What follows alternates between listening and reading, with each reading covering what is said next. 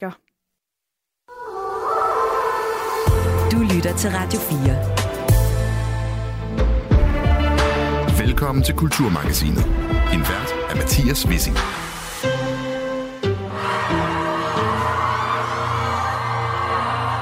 The boys need you now more than ever. I'm afraid we don't do fathers and sons very well in this family. Perhaps you don't like to be reminded how we got to this point. Det, du lytter til, det er en trailer for øh, hit-tv-serien på Netflix, The Crown, hvor sidste sæson lige nu ligger nummer et. Og i seriens aller sidste afsnit, som først lige er blevet lagt op, ja, der tager serien fat på et genkendeligt emne, nemlig de udfordringer, som relationer mellem fædre og sønner kan rumme. Vi ser nærmere på de svære dynamikker mellem prins William og hans far, prins Charles, sammen med en kongehusekspert og en kønsforsker. Og ikke nødvendigvis ubeslægtet tager vi også fat i begrebet hverdagsvrede. På onsdag skal frisør Dennis Knudsen nemlig i byretten i Aarhus efter et optrin ved Mols-linjen, hvor han blandt andet er tiltalt for vold.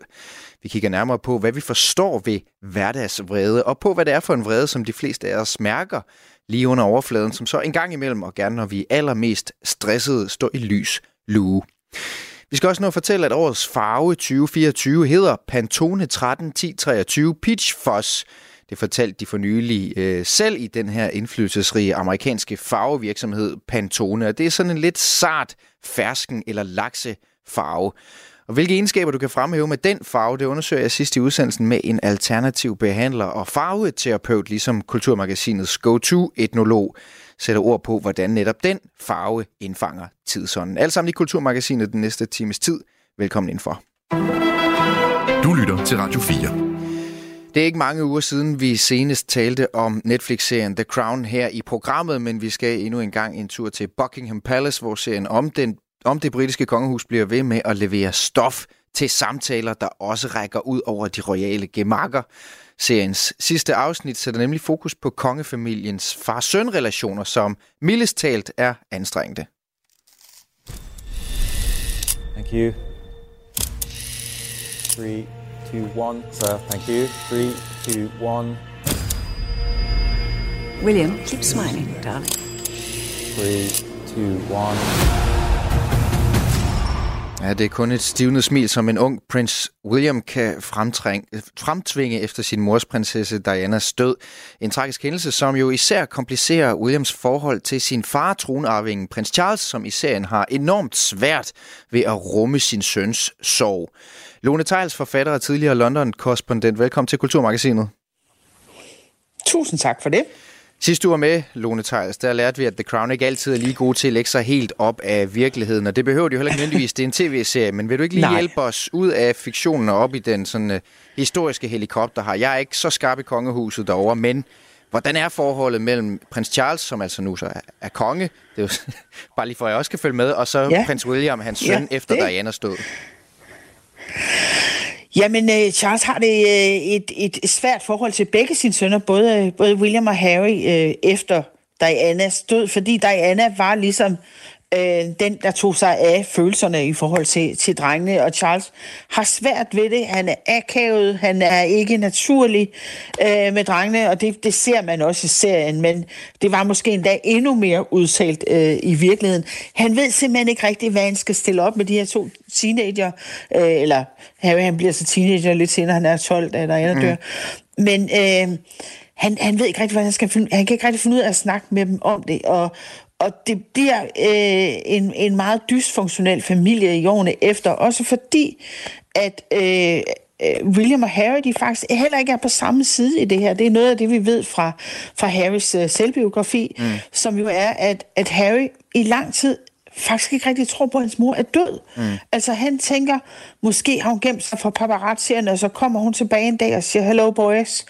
Øhm, mm. Og det snakker han faktisk med William om på et tidspunkt, når William siger, øhm, vi har jo også tænkt på, Harry, men det må selvfølgelig ikke gøre imod os. Mm. Og, og derfor så har de to faktisk også svært ved at tale med hinanden om, om tabet af deres mor. Ja. Så det er, det er en ulykkelig historie, kan man sige på mange måder. Og må jeg bare sige også, det er jo også det, der gør øh, The Crown i det hele taget så vanvittigt, at de fortællinger, de bygger ovenpå, er jo nogle helt fuldstændig miserable, øh, tragiske hændelser fra virkeligheden. Altså tænk at være 12 år gammel, miste sin mor, og så samtidig have hele landets bevågenhed omkring, hvordan du takler det, og så ikke engang kunne finde hverken sin bror eller sin far i det. Øh, bare lige for at lægge ja. det oveni, Lone, ikke?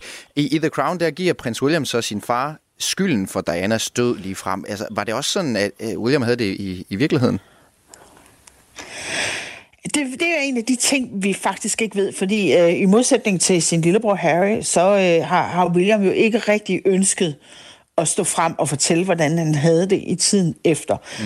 Øh, det er meget lidt, vi ved om det. Vi ved, at øh, Harry og, og William, de gav et interview øh, 20 år efter Diana var død. Øh, det var sådan et interview, de gav i forbindelse med at støtte en af de velgørende organisationer, som Diana også støttede.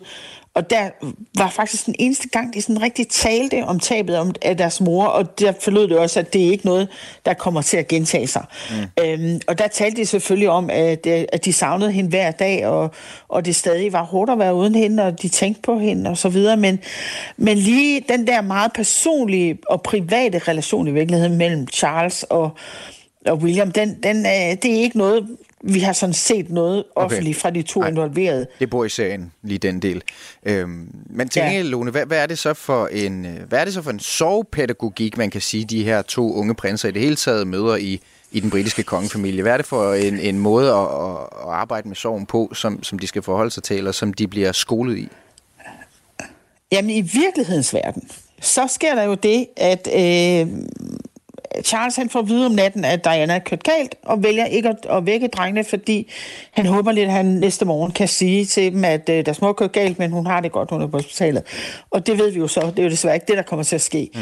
Uh, så han vækker først William, og så går de to sammen ind for at vække Harry, og klokken er måske sådan halv otte på det her tidspunkt. Og uh, Dronningen har selvfølgelig også fået besked, og hende, de er på Balmoral og på hendes øh, skotske landsted deroppe.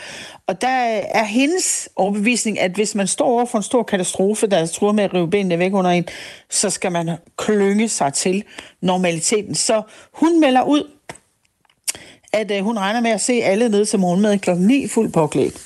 Og det er det, der kommer til at ske. Og klokken 10 skal de i kirke til almindelig gudstjeneste. Det gør de hver søndag. Og, øh, og præsten i den her lille lokale kirke op ved Balmoral, han har selvfølgelig også øh, øh, set nyheder. Ja. Så han ringer op til Balmoral og siger, hvad skal jeg gøre? Hvordan øh, vil jeg gerne have, jeg forholder mig til det her? Og der er meldingen sådan, at det skal han ikke forholde sig til. Altså, ja. han skal holde den prædiken, han havde skrevet i forvejen, øh, og det gør han. Og, øh, og øh, William og Harry og, og prins Charles, som han hed på det tidspunkt, sidder selvfølgelig sammen der i kirken. Og, og da gudstjenesten er forbi, så gør man det, som der er kutume, nemlig man, man beder for kongefamilien. Og heller ikke der bliver Diana nævnt. Hun bliver ikke nævnt i gudstjenesten, hun bliver ikke nævnt, øh, da man beder for kongefamilien. Hun er ikke en del af kongefamilien mere, ja, ja. fordi hun er blevet skilt fra Charles. Øh, og der er der altså en, øh, en kvinde, som sidder i kirken, som, som ser Harry vende op mod sin far. Og sin far tror, er det rigtigt? Altså, ja. tror du virkelig, hun er død? Altså, fordi han sidder jo der, der er jo ikke nogen der ligesom anerkender det, verden det er svarer, Verden svarer ligesom de ikke til det, det, han har oplevet, han har fået at vide. Nej, og så i de efterfølgende dage, så, så altså, man vil jo måske ikke gribe det sådan an i Danmark pædagogisk, men altså, øh, dronning og prins Philip, de prøver ligesom at få det her løst ved at prins Philip tager drengene ud på meget, meget lange gåture og mere ud på jagt. Altså hans, hans strategi er simpelthen at køre dem fuldstændig fysisk trætte, så de bare trimler i seng om aftenen og mm. ikke tænker for meget. Mm. Og dronningen sørger for, at alle aviser bliver fjernet, og øh, der må ikke tændes for fjernsyn og sådan noget, så drengene får faktisk ikke rigtig lov til at se alt den øh, hvad skal vi mm. sige, ballade, der er nede i mm. London omkring deres ja. mor. Ja. Øh, men altså på et eller andet tidspunkt, så finder de ud af det, og så siger prins William faktisk til dronningen, øh, hvorfor er vi her? Hvorfor er vi ikke i London? Det er ikke sådan lige frem sådan det psykologiske sovearbejdes øh, ABC, som vi vil... Øh, som vi nok vil forvente at, at, at behandle eller angribe den slags Nej. ting på i dag, kan man sige. Men det, jeg gerne vil frem til også, Lone, det er så tale om, at, at i The Crown øh, på et tidspunkt bekender prins Charles, nuværende kong Charles, og så til sin bedre halvdel, Camilla Parker Bowles, om sin, om sine udfordringer ved ligesom at møde sine sønner i sorgen. Han siger, jeg er bange for, at vi ikke er så gode ja. til far-søn-forhold i den her familie.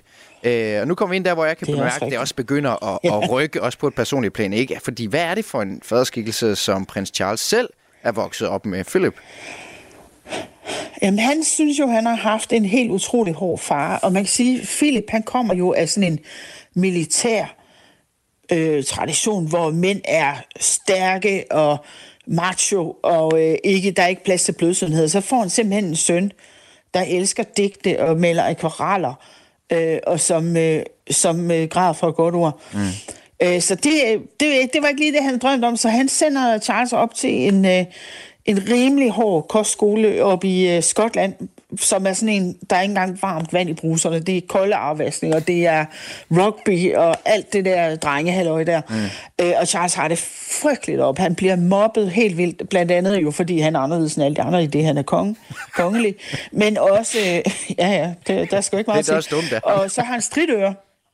Han ja. har stridører, og det er frygteligt for ham. Han bliver sådan meget med de der ører, og han går så til Lord Mountbatten, som sådan er hans grandonkel, men egentlig også sådan stand-in far. Mm-hmm. Og, og, og Lord Mountbatten, han går så til Elisabeth og Philip og siger, prøv at høre, må Charles ikke få en operation for de ører der, fordi han har det frygteligt. Og de siger begge to, nej, det skal han lære at leve med. Mm. Så altså, han har ikke fået meget blødsødenhed som barn, ikke? og han har jo haft både mm. en mor og en far, som, som egentlig har været meget fraværende, fordi det var helt normalt. Altså mm. selv da han var under to år, så tog de ud øh, på altså månedslange rejser ud i øh, de her Commonwealth-lande på turné og så videre. Det var en del af jobbet.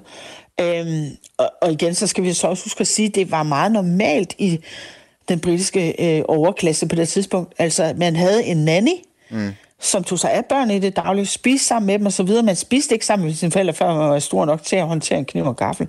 Ellers så spiste man altså op på børneværelset, mm. sammen, med, sammen med barnepigen der. Ikke? Øh, så, så der har jo været, altså, de har været meget fraværende i det, vi i moderne pædagogik jo godt kan se, at det er nogle vigtige år, man er sammen med sine børn, når mm. de er små, og, mm og man, man, øh, man får tillid, og de får tillid til en, og mm. øh, altså alle de her ting, det gør man ikke rigtigt. Og så når børnene så bliver lidt ældre, så var det jo også meget almindeligt, og det er det stadigvæk mange steder, at sende dem på kostskole jo, altså allerede fra de er sådan 6, 7, 8 år, og så er de altså væk rigtig længe og kommer kun hjem i ferien. Ikke? Så, så man kan godt se, hvordan det har været svært at få et tæt forhold til sine forældre under de ydre omstændigheder der. Og så lægge oveni, at øh, det så også er, at dronningen og, og prins Gamal øh, Philip, altså, som jo har et væld af officielle pligter. Mm.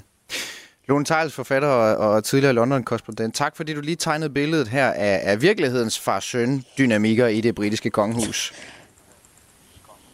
Velbekomme som øh, Lone altså gjorde, for at give os en slags status over rollen som far i det hele taget anno 2023, øh, i hvilken anledning min kollega Louise Østerlund før udsendelsen ringede til Christian Grus, der er antropolog og kønsforsker ved Roskilde Universitet. Og han mener nemlig, at hver generation af fædre bliver bedre til at håndtere følsomhed end den tidligere. Det er jo som udgangspunkt positivt, men det kan også være med til at grave kløft mellem generationerne.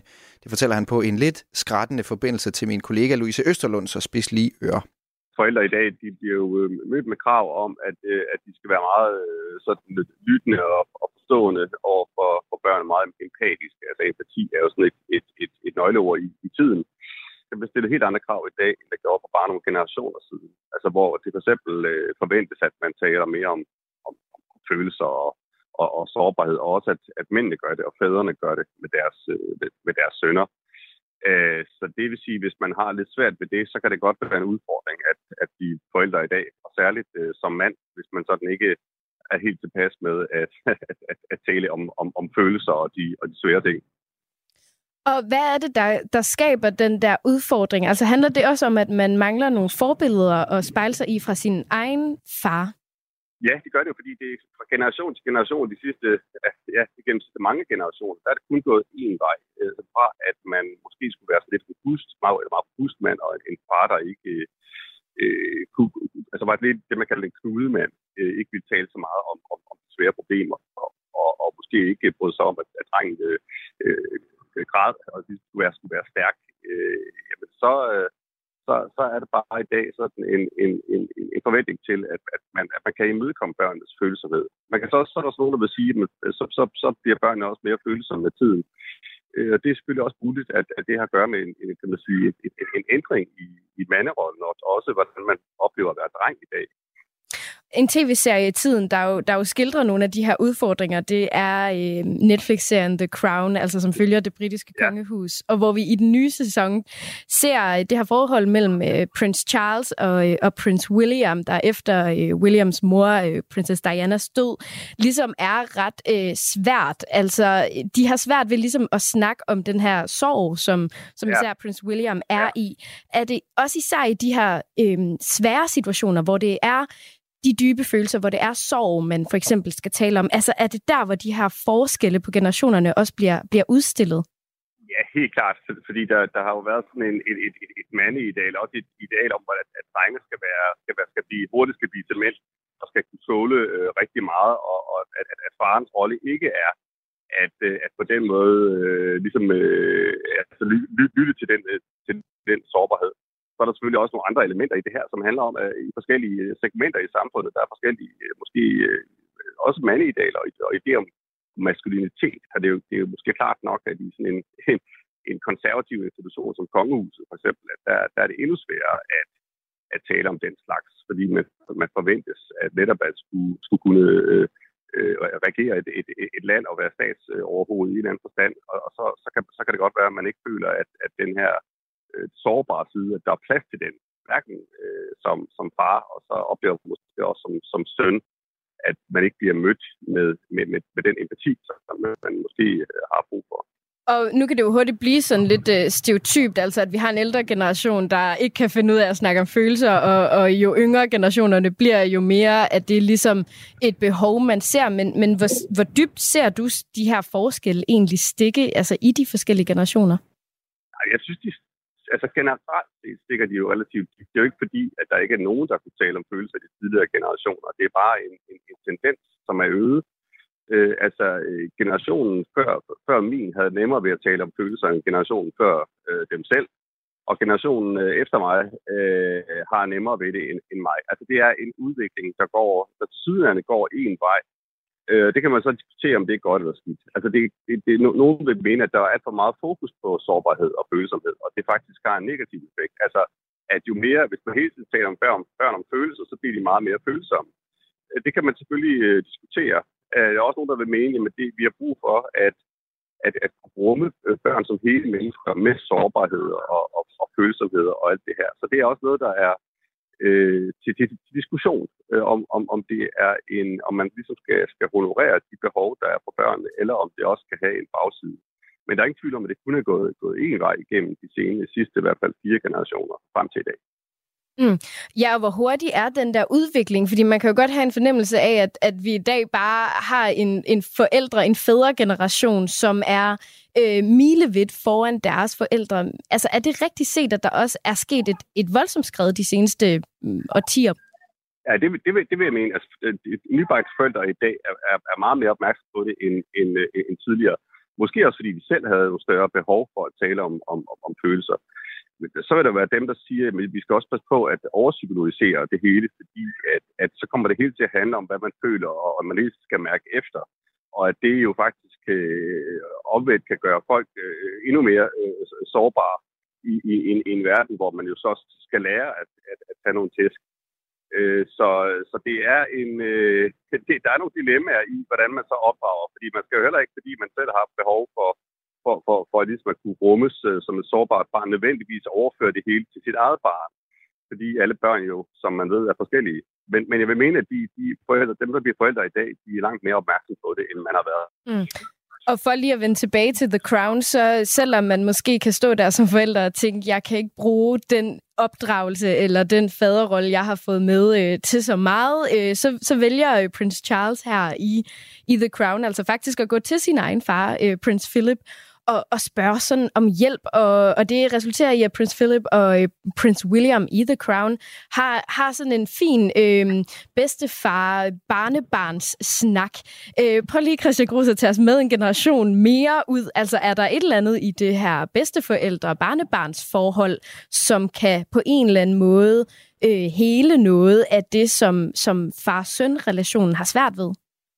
Ja, det tror jeg faktisk fordi øh, de altså bedsteforældrene, de har jo også haft, haft tid til at reflektere over deres egen øh, faderrolle eller, eller moderrolle. øh, og er, har ofte lært meget. Det, det, det tror jeg er vel, velkendt for de fleste.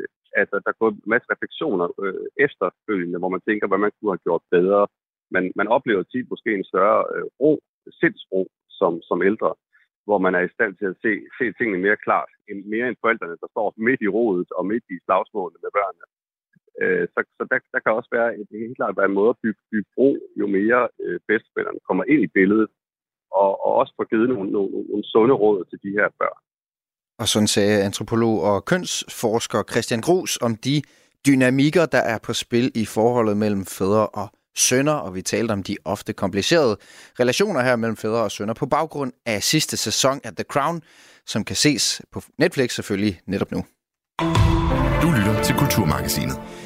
På onsdag begynder en retssag i den mere kuriøse ende, kan man sige. Du husker sikkert sagen fra i sommer. Kendisfrisøren Dennis Knudsen skulle i juli med den sidste færge fra Aarhus mod Sjællands Øde, men ankom for sent og blev derfor nægtet adgang, og det fik ham blandt andet til at flå en bum op, overfuse medarbejdere og endelig forsøge at køre ombord på færgen. Dengang udtalte Knudsen blandt andet, at episoden skyldtes en nedsmeltning og en overreaktion, og at han var så presset, fordi han havde tre sultne børn i bilen, som han havde lovet skulle have røde pølser. På onsdag begynder så retssagen mod Dennis Knudsen, som ifølge nyhedsbyrået Ritzau er tiltalt for vold og vanvidskørsel, og derfor så skal det nu handle om vrede. Betyl Øskaja sociolog og Ph.D.-stipendiat på Aarhus Universitet, hvor du blandt andet forsker i forskellige former for vrede, og hvordan vores opfattelse af vrede bliver påvirket af køn, klasse og etnicitet. Velkommen til Kulturmagasinet. Mange tak skal du have. Jeg skal måske lige hurtigt sige, at jeg er fra Aalborg Universitet. Aalborg Universitet, det vidste jeg godt. Men alligevel havde fået skrevet Aarhus fra Aalborg Universitet. Betylle, vi skal tale meget mere om vrede i et øh, bredere perspektiv, men lad os først lige dvæle ved den her konkrete sag en lille bitte smule. Hvad er det for en form for vrede, der er på spil her?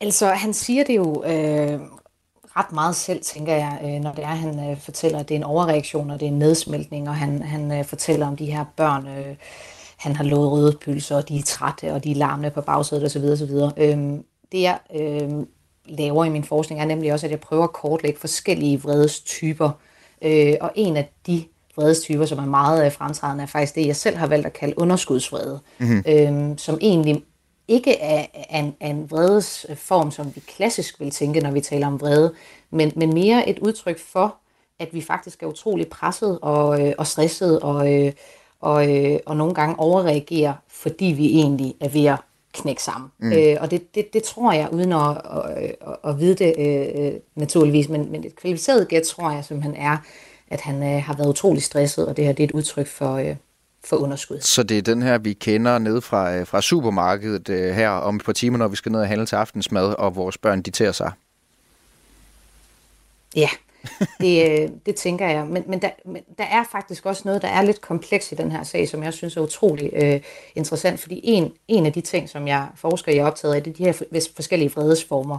Øhm, og der kan vi måske placere den her episode under, under det, jeg kalder underskudsfred. Mm. Men, men det, som jeg også er meget optaget af, det er også det her med, med hvad man kommer med, altså positioneringen i samfundet, øh, hvor jeg også, som du nævner øh, her i indledningen, er optaget af at undersøge vredes former på tværs af forskellige kategorier, som for eksempel klasse, køn og etnicitet. Ja, fordi at, at tage mig med i den, jeg, ja, ret, ja. reagerer vi forskelligt på, på vrede, alt efter hvem den kommer fra, altså hvem der afsender? Det gør vi nemlig. Og sådan helt aktuelt øh, øh, sidder jeg faktisk lige nu øh, og ved at skrive en artikel, som, øh, som handler om, om tavsliggjort vrede, som handler om, at der er en gruppe øh, mænd faktisk i, øh, i samfundet, som øh, langt hen ad vejen øh, får gjort deres vrede tavse, fordi at hvis de giver udtryk for deres vrede, så øh, har det simpelthen for store konsekvenser for dem. Og det er faktisk øh, brune minoritetsetniske mænd, som jeg lige nu er optaget af. Øhm, og, og jeg bliver selvfølgelig optaget af, gad vide om den her reaktion, øh, vredesreaktion, underskudsvredesreaktion, vi ser fra Dennis Knudsen, om det også er fordi, at han i øh, flere aspekter i sit liv har haft, haft øh, muligheder for at give udtryk for vrede, uden at det måske mm. har, øh, har haft øh, store konsekvenser. Mm. Øh, igen, det er bare gætværk ud fra mit, min egen empiri, men det jeg kan se, det er bare i den anden ende, der har vi de her mænd, som langt hen ad vejen også oplever øh, øh, situationer, hvor de faktisk føler sig øh, presset og stresset og også uretfærdigt behandlet, men hvor de vælger at forlade øh, situationerne øh, og, øh, og simpelthen ikke reagere på dem. Ja, så det er, det er jo klart, at det er sådan, at hvis vi kommer med fra en, altså hvis vores forståelse er, at vores kultur går ud på, at det er forbundet med en masse repressalier, repressalier at vise sin vrede, så er vi måske mere tilbøjelige til at tøjle den, hvorimod hvis vi er vant til, at den er legitim, så gør det ikke så meget, at den bobler over. Er det lidt for simpelt sagt, eller, eller, eller kan man se en, en sammenhæng i strukturen der? Bestemt. Jeg tror bestemt, at det, at det handler om, at altså, hvordan vi giver udtryk for vores vrede, øh, har selvfølgelig... Øh, jeg kan fx se i min, i min empiri, at, at det at tale om, at man er vred, er meget mere legitim, end at vise, at man er vred. Så allerede der kan man sige, at den mm. her konkrete hændelse, det, der er man lige... Øh, øh, 1-0 bag, eller minus 1 bagud, fordi at man ligesom øh, ser, at han fysisk giver udtryk. Altså det er jo ja. også ulovligt. Så det, det er en illegitim måde for, ja. for vredesudtryk. Men, ja. men i, i kombination med, hvilken position man så har i samfundet, øh, der er det også interessant at se, hvordan tingene kan, kan vende. Eksempelvis kan jeg se i min forskning, at hvis du er mand kontra kvinde, så er du nemmere ved at og øh, få gjort din vrede øh, legitim, legitimiseret, mm-hmm. øh, legitimeret hedder det, øh, men når vi putter etnicitet ind i ligning, så vender, så vender det simpelthen på hovedet. Så er det nemmere for en kvinde med minoritetsetnisk baggrund, som for eksempel er mig, du taler med nu, mm-hmm. øh, at få gjort min vrede øh, legitim, end, øh, end øh, hvis jeg var en øh, mand og havde en øh, mørkere hudfarve. Det er jo enormt interessant, det der. Men, og jeg tænker nemlig også, at lige præcis med den her Dennis Knudsen, sag her, så er der jo også det element i det, at den fik så meget opmærksomhed, fordi han også var et kendt ansigt. Øh, hvis vi nu fortsætter ud af, af det, du, det, du kigger på i din forskning, altså selvfølgelig er vi så i det spekulative hjørne, men tror du, at dækningen af sagen ville have været anderledes, hvis, hvis det så nu havde været en kvinde eller en minoritetsetnisk mand, i stedet for en, en kendt, som han er, men også bare en hvid mand? Det tror jeg bestemt. En, en anden artikel, jeg sidder og arbejder på øh, nu, som jeg indtil videre har kaldt Don't be a Karen, den handler rigtig meget om det her med... Øh, kvinder, der, der øh, giver udtryk for vrede, at, at øh, der har vi ikke så meget fokus på, hvad det var objekt, altså hvad det var, de egentlig blev vrede over, hvad det drejede sig om, men mere, at øh, de er hysteriske, og der kan være noget med hormoner, og der er mm. faktisk rigtig mange øh, unge kvinder i mit materiale, der fortæller, at de bliver spurgt, er det nu den tid på måneden? Det er sådan en meget tydelig måde ja. at få gjort sin øh, vrede illegitim på. Altså så handler det om, om den du er, og ikke hvad du er vred over. Hvor mm. i, øh, i den her sag, der, der, der, der synes jeg faktisk også, at nu har jeg ikke fulgt helt vildt meget med, men det jeg sådan har faldet over, fordi det har også været interessant for mig, det, der har også været meget stor fokus på hans øh, position, altså at han er en kendt mand, og derfor tror, ja. han kan tillade sig mere. Ja. Så lige i det her konkrete tilfælde, så tror jeg faktisk, det har været en ulempe, at, øh, at det har været en kendt person, men sådan har synes har været for privilegeret. Ja. Øhm, ja. Sagen her, øh, og også den her med, at der, den her ting med, at der er forskel på, hvordan vi reagerer på vrede, og ser på vrede, alt efter hvem den kommer fra, den fik mig til at tænke på et interview, som vi bragte i august her på Kulturmagasinet med en, en øh, forfatter, Katrine Marie Gullager, som har skrevet en, øh, en trilogi, kan man kalde den, om vrede kvinder, Begitte med TH, endnu en dag i Guds skaberværk, og i starten af det nye år kommer så, jeg hører, hvad du siger. Øh, de her bøger, de tematiserer på en eller anden måde alle sammen vrede kvinder, som som ikke gider mere pis, øh, faktisk. Og jeg spurgte hende derfor, om vi i det hele taget er ved at gøre op med, med sådan en mands patent på at være en knavpot. Du kan lige prøve at høre, hvad hun svarede. Altså, jeg ved ikke, om, om det er en speciel kvindelig vrede. Ja, det er nogle kvinder, som, øh, som er vrede, og som, øh, som tør vise det, øh, og det synes jeg egentlig er, det er nok for mig. At prøve at tegne nogle hele kvinder, som rummer hele spektret. Og har de ikke historisk været lige så gode til det, som mænd har, altså til at vise deres vrede? Nej, jeg tror at helt, altså helt generelt, der er jo også, der har altid været hystader og rappenskralder og møgkællinger og hvad de ellers har fået af navne. Øh, og mænd har fået nogle tilsvarende grimme navne. Øh, men, øh, men jo, historisk set, så tror jeg, at kvinder er lidt mere bange for, for deres egen vrede og lidt mere skamfuld over deres egen vrede. Og det synes jeg bare er utrolig synd. Altså, og... Øh, og der synes jeg da godt, vi måtte komme videre, at kvinder også godt må være vrede, og kvinder også godt må være aggressive og sætte grænser og, og sige nej, altså på en, en måde, man måske har været lidt bange for tidligere. Mm. Abity Løskaja har øh, Katrine Marie Gullager ret i det, hun siger her, der måske er ved at ske et skridt i, hvem der i øh, samfundets øjne har ret til at være vred og vise det. Ja, altså jeg synes jo, det er super interessant, fordi det, der hører med til, til mit phd projekt det er også, at jeg har sådan en komparativ interesse, altså hvor jeg øh, med min forskning øh, forsøger at finde nogle tendenser på tværs af generationer med min, øh, med min phd vejleder Morten Kyd, der forsker i øh, vreden blandt øh, den ældre generation, babyboomer-generation, og jeg så fokus på den unge generation. Mm. Øhm, og der har vi faktisk også et særligt fokus på køn, fordi det er der, vi kan se noget interessant. Hvor, øh, hvor Morten han fortæller i hans øh, data, kan han se, at de her kvinder, de øh, giver udtryk for, de her ældre kvinder, at nu gider de simpelthen ikke at, at lægge låg længere på deres vrede. Altså nu gider ja. de ikke ved de der pæne øh, piger, der ikke må vise vrede, men nu, nu tør de ligesom at, at øh, stå op for dem selv og for deres værdier. Og, øh, og jeg kan jo så se i mit unge materiale, at der er stadig virkelig stor forskel på øh, øh, unge kvinder kontra unge mænd. Øh, hvis vi i hvert fald taler om etniske danske, øh, hvor meget de viser udtryk for deres vrede, og hvor, hvor, hvor anerkendt de bliver i, øh, i de her vredesfølelser. Så det interessante, synes jeg, er lige nu i vores analyseproces, det er at forstå, er det egentlig en generationsforskel, eller er det et stadie i livet øh, som ung, hvor det er, at man ikke på samme måde bliver anerkendt, ligesom vi talte om, at etnicitet er en kategori, mm. og køn er en kategori, så er alder altså også en kategori. Ja. Så måske er det først noget, vi over tid, altså igennem en livsproces, når vi får mere erfaring, lærer, at nu vil vi gerne vise vrede, og måske er det også mere, øh, mere legitimt for ældre kvinder at vise vrede, end det er for øh, yngre kvinder. Vi kan fx se det i, øh, i øh, stadig, altså øh, sådan en som Greta Thunberg, der, der øh, viser vrede, en ung kvinde i medierne, hun er altså øh, øh i, i min empiri, hvor jeg også viser fotografier af forskellige vredesformer, ikke en, som, øh, som folk peger på, som de synes er, øh, er, er cool, og det skal hun gå for, og det er en vigtig sag. Mm. Tværtimod synes folk, hun er irriterende, når man spørger, hvorfor, så handler det meget om sådan noget med, Attituden. Øh, hun skal da også øh, passe sin skole. Ja, ja, ja. Altså, hun er simpelthen for ung. Hun skal passe sin skole. Ja. Øh, og hun har ikke så meget livserfaring osv. Så, videre, så, videre. så, så jeg tror, at øh, altså, øh, øh, man, man skal være opmærksom på, er det her en generationsforskel? Ser vi den her udvikling, eller er det over tid, ja. at vi simpelthen øh, lærer, at, øh, at, at vrede også er en enormt vigtig følelse, som er det fokus, jeg har i mit projekt, at, at på et samfundsniveau er vrede en utrolig øh, nødvendig følelse. Og der ja. kan jeg godt lide, at du bevæger dig hen, for det er også det sidste spørgsmål, jeg lige vil køre, øh, høre dig her øh, kort til sidst, Betyde. Den her form for underskudsvrede, som vi talte om i begyndelsen af interviewet, er jo nemlig én ting, men det er jo ikke alle former for, for vrede, der er helt uhensigtsmæssige, hvor man kan sige, der skulle nok lige trods alt have lagt bånd på dig selv. Der kan også være en, en god mm. vrede. Hvornår kan vreden være god?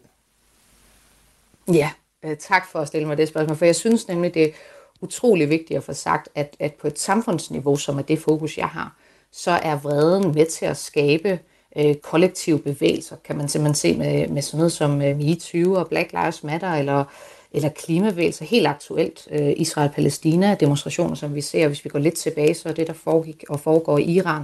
Så man kan sige, at vrede er også en følelse, som vi øh, får, når der er noget, vi synes, der bør være anderledes, og noget, der er uretfærdigt, og noget, der simpelthen ikke kan passe som sådan kollektiv kan skabe nogle grupperinger i samfundet, der ønsker at skabe forandring.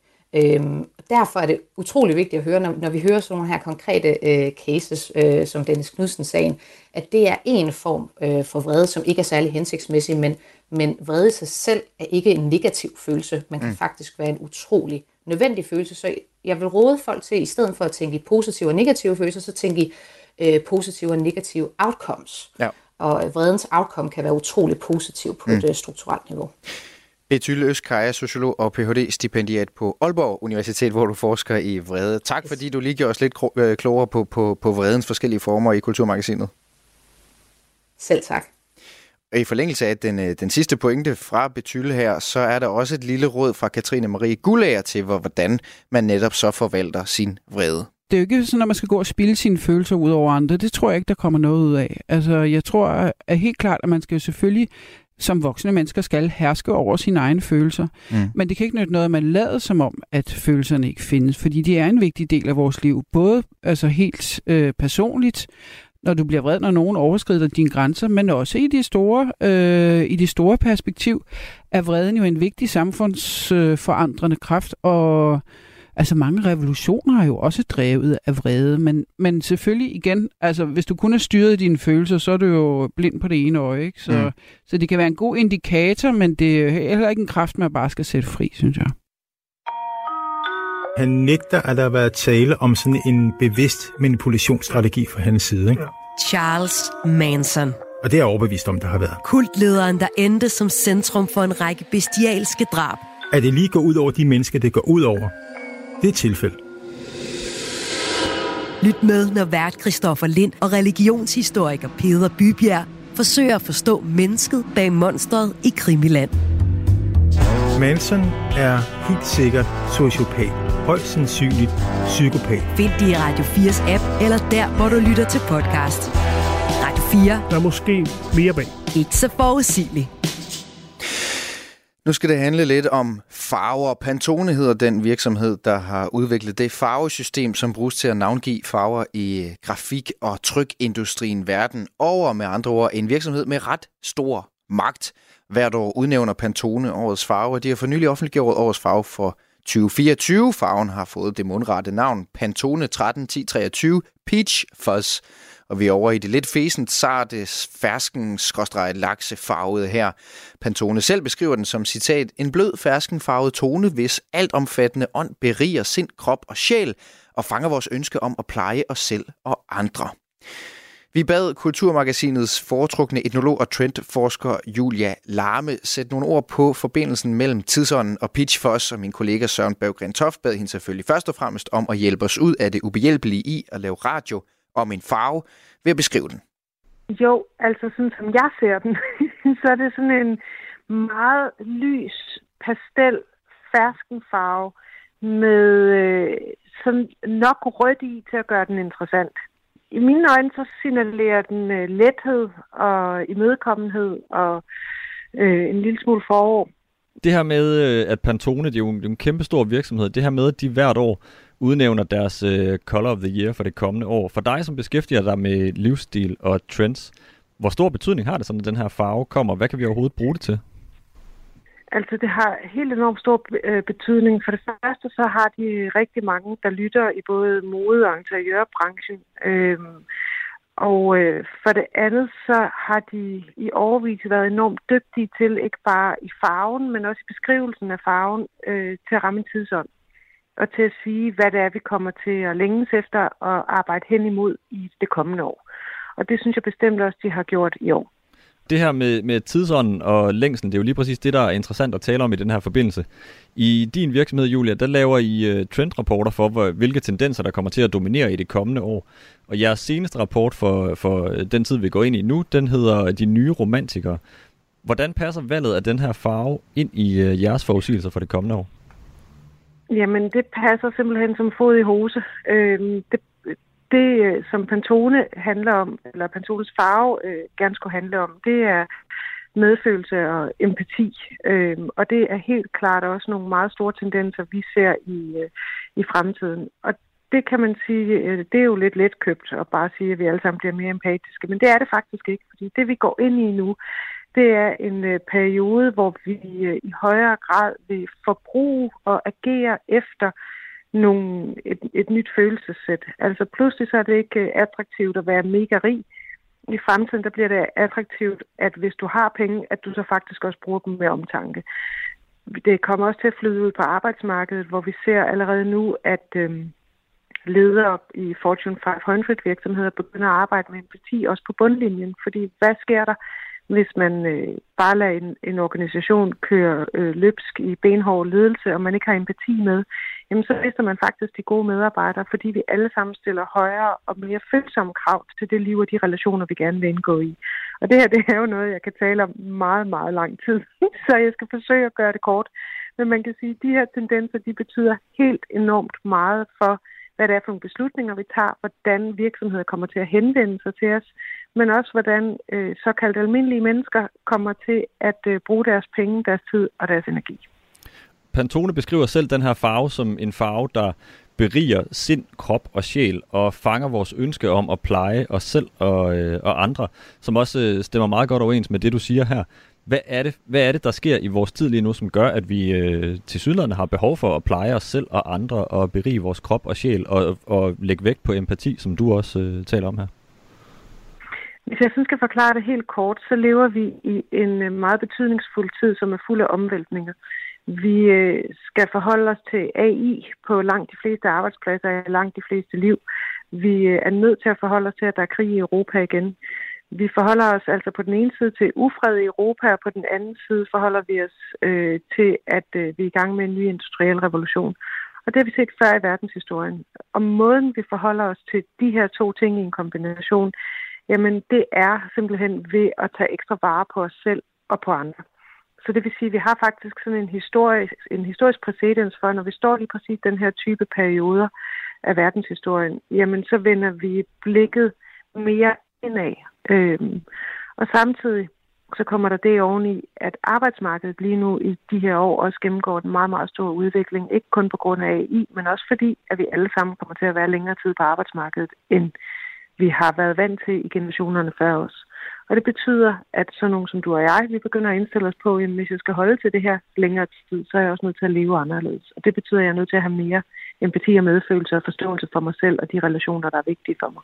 Der er mange af de her ting, du siger her, der ligesom peger ind i sådan en form for, for grundangst for os alle sammen, tror jeg. Så det er meget rart, hvis man kan dulme det med en farve. Øh, Julia, har du øh, været ude og skrive en masse tøj, der er farvet i den her Pantone 13-1023 Peach Foss farve på din ønskeseddel til jul? Det er jo lige om lidt. Mm. Ja, altså man kan da i hvert fald sige, at jeg ønsker mig ikke noget sort. jeg er færdig med depressionerne øh, og de her farver, der trænger os, øh, trækker os ned. Og jeg tror, at vi alle sammen er nået til et sted i vores liv og i vores tilværelse, hvor vi kan mærke et grundlæggende behov for at vise mere glæde og mere udadvendt omsorg. Så sort det ude fra nu af, der er det øh, Peach Foss? Nej, det kan jeg ikke helt sige, fordi man bliver også ret stilet i sort indimellem. Men jeg tror, at, øh, at vi alle sammen kommer til at ønske os øh, noget peach for og det gør du også. Du ender i en skjort i den farve. Bare vent. Ikke indtil videre kan jeg sige, øh, at, øh, at Søren han har investeret i en Peach farvet skjort, men man ved jo aldrig, hvad der kan ske, og hvad han får i julegave af redaktionen for eksempel. Men det var altså etnolog og trendforsker Julia Larme, som, øh, som Søren Berggrentoft havde talt med. Og lad os da bare være fuldstændig gennemsigtige. Når Pantone de melder årets farve ud, så gør de det selvfølgelig som et reklamefremstød, fordi de ved, at journalister som mig straks hopper på, og her er vi så, men det er vi, fordi farver jo bare har ret omfattende betydning for vores plads i verden, og også mere, end vi selv går og tror måske, og lige præcis det, det arbejder min næste gæst med til daglig. Vibeke Sandbæk, alternativ behandler, blandt andet som healer, klaverant og ikke mindst farveterapeut. Velkommen til Kulturmagasinet. Tusind tak. Lige om lidt, Vibeke, vil jeg gerne høre, hvordan jeg og lytterne kan bruge den her farve Pantone 13 1023 Peach Foss i vores øh, hverdag. Men først, hvordan påvirker farver os i det hele taget i vores hverdag, og hvordan kan vi bruge farver til at, at, at fremhæve bestemte egenskaber, vi gerne vil trække fremad? Ja, uh, det er jo et fantastisk øh, spørgsmål, du stiller der, fordi altså farver, det er, jo, det er jo ikke forbeholdt en vis pengepunkt. Farver er jo gratis fænomener, vi kan øh, se i naturen. Øh, går du en tur i byen, øh, i butikkerne buner af farver. Og det, der er det fede ved farver, fordi jeg siger, at det ligesom er gratis, det er nemlig, at øh, når øjet ser på en farve, så går der nogle særlige øh, farvevibrationskommunikationer gennem øh, synsnerven op i hjernen, og så at sige farver nogle centre, øh, som så afhængig af den her vibration eller frekvens, som den givende farve har, går ind og påvirker øh, i afhængig af hvilken retning man har brug for. Øh, det er også sådan, at vores hud har nogle sanseceller, som gør, at når vi bliver øh, hvad skal man sige, påvirket af farverne fra vores tøj, så, øh, så er det også med til at sætte en vibration i gang, øh, og nogle stemninger og nogle stimulationer. Så derfor er det faktisk øh, ret betydningsfyldt, at man er opmærksom på øh, sit farvevalg, når man nu tager øh, tøj på. Ja. Hvis man for eksempel vågner om morgenen og tænker, oh shit, det er en af de her dage, hvor man bare tænker, det er, det er tungt til overfladen, og så, så kan man måske sådan tænke, om okay, det tøj, jeg havde på i går, det er ikke beskidt, så det tager jeg bare på igen. Ikke fordi jeg har noget mod genbrugstøj. Mm. Eller det kan også være, at man bare tænker, okay, den her stemning, jeg tager, så, du ved, så tager man måske bare noget vilkårligt inden for klædeskabet. Men det kan være, at det man så vælger er med til at understrege den her energi, man egentlig er vågnet med, og så toner det jo resten af dagen. Ja. Hvor jeg jo anbefaler, at hvis man øh, mærker den her øh, lidt tunge energi, så stille sig selv spørgsmål, hvad har jeg brug for? Ikke Fordi hvilket humør jeg er i, men hvilket humør har jeg brug for, eller hvilken farve har jeg brug for, for at, ja, vil, at, at tage hvad, ejerskab hvad, over det. Ja, hvad, hvad for en tilstand kunne jeg godt tænke mig at have, i stedet for lige den, jeg vågner med. Mm. Øh, og når man så går ind og mærker, at jeg kunne egentlig godt tænke mig, øh, hvis nu man lige skulle henlede til øh, Pantones nye farve, jeg kunne godt tænke mig noget mere blidhed og noget øh, feminin energi, eller øh, sådan bare mere mildhed, både for mig selv, men måske også, hvis man skal være i en kontekst, hvor man har brug for at øh, udstråle den her øh, mildhed og feminin energi. Øh, jamen, hvad, i forhold til det klædeskab, man så har, jamen, er, der, er der noget øh, tøjvalg, øh, farvevalg, eller også accessories, eller i sin indretning, det kan mm. servietter mm. eller noget, mm. er der noget, man kan, man kan tiltrække med større bevidsthed for så at få den her vibe. Og, og Vibeke, jeg har på, nu hørte vi jo før Julia Larme, hun skulle ikke have mere sort på i hvert fald, og det synes jeg jo faktisk, det lyder meget i, i, i tråd med, hvad man kunne forestille sig, at du kunne finde på at anbefale, hvis man nu i hvert fald vil tage ejerskab over den stemning, man har lyst til at, at komme med og, og faktisk være i. Jeg har jo på din anbefaling taget blot på, fordi ja. du på forhånd har fortalt os, at blå er med til at give overblik i en travl tid, øh, og at det også påvirker ja. halschakret, så det er godt, hvis man skal kommunikere og det passer jo lige præcis, præcis perfekt med, hvad det er, vi har gang i. Jeg håber, at lytterne de kan høre, at jeg er iklædt noget blåt, men jeg håber også, at du kan hjælpe mig lidt måske, Vibeke, med mit uh, nytårsforsæt i 2024. Der er nemlig tænkt over, at Søren han sagde, øh, som du har talt med for udsendelsen, min tilrettelægger, øh, det kan være, at du lige kan få hjælp til et nytårsforsæt, og jeg har tænkt over, hvad skal det så være? Jeg har tænkt måske, at jeg godt kunne tænke mig at være lidt bedre til at sige pyt, og sælge skuldrene lidt, og lade stå til, og ligesom bare sige, der måske, hvad der vil ske. Hvad er det for nogle farver, jeg så skal, skal, skal gå ind i det nye år med? Ja, det var da et interessant spørgsmål.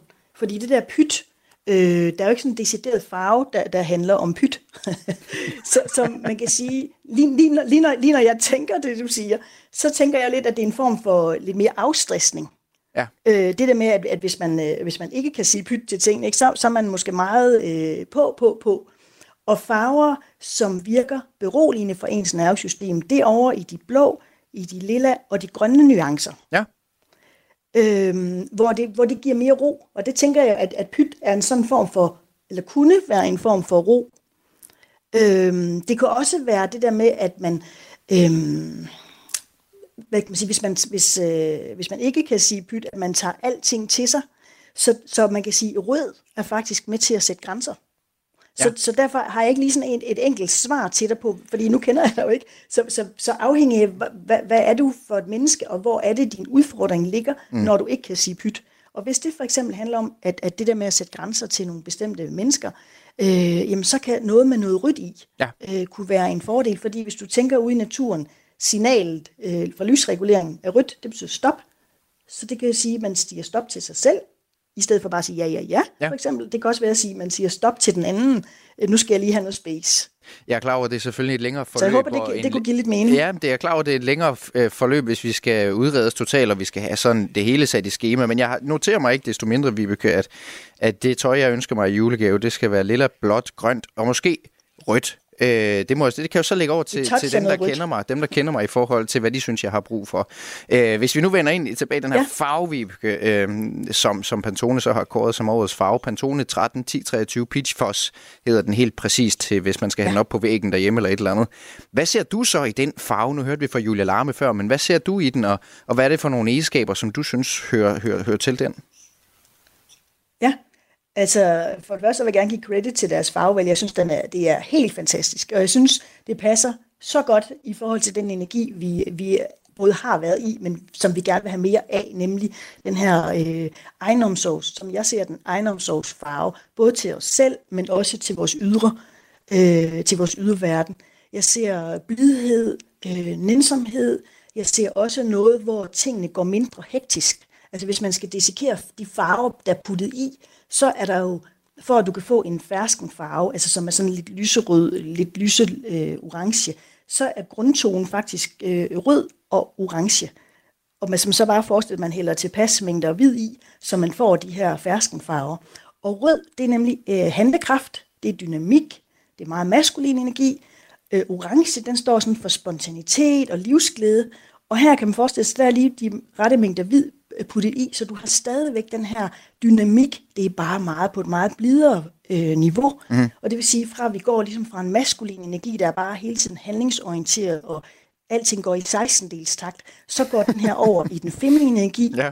men stadigvæk har den her masse, altså den har stadigvæk drivet, altså vi skal ikke tage os for givet, fordi nogle gange, så kan man sige, at den her sensitive energi kan godt, øhm, som kan være sammenlignet med den feminine energi, kan godt ligesom få et strejf af, så er du svag. Men man skal ikke tage fejl af den her farve, fordi den har også tilpas dynamik i sin blidhed til, at den er træt af at lade sig løbe om hjørner med. Jeg synes, det er fantastisk, vi kan høre, hvor, hvor meget, og det, det siger jeg virkelig med et åbent sind, hvor meget du kan hive ud af den her farve. Altså, at du er jo farveterapeut. Øh, jeg ved, at der også inden for farveterapi er noget med, at, at alle mennesker har en form for, for grundfarve eller en farvepersonlighed. Hvad, hvad handler det om, det her med, at vi alle sammen har en, en grundfarve? Prøv lige at sætte nogle ord på det. Hvad er din egen grundfarve, for eksempel? Ja, ja.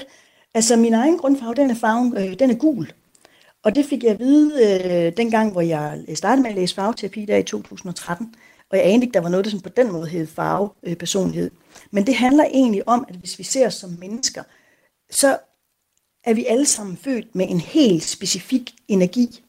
Altså det, man, kan, man kunne kalde det arketype. Så hvis vi fjernede enhver form for prægning øh, fra os hver især, så har vi simpelthen en, hvad kan man kalde en vibe eller egenskaber, som mm. er, er noget, vi kommer med. Øh, og der har man fundet ud af, at hver enkelt farve øh, af de, af, hvad skal man sige, regnbogens øh, farve, det er de for det blotte øje, der, der øh, er der karakteristika til hver enkelt farve. Og øh, ved at man så laver sådan en særlig test, hvor man simpelthen ud af de her syv farver, der, der man nærlæser de her øh, udsagn til hver farve, og så mærker du simpelthen ind i på ret kort tid, fordi det, hvis man skal tænke, tænke, så mærker vi jo ikke, så er vi oppe i hovedet. Vi skal ned i kroppen ja. og mærke ind i, jamen de udsagn, jeg lige har læst, hvis jeg skal score dem 1, 2 og 3, hvad for noget er jeg så allermest af? Og så, så på den, lidt ligesom hvis du læser psykologi, ikke, så kan man på en dårlig dag både være halvskizofren og maniodepressiv og neurotisk og alt muligt. Så vi har jo lidt af det hele.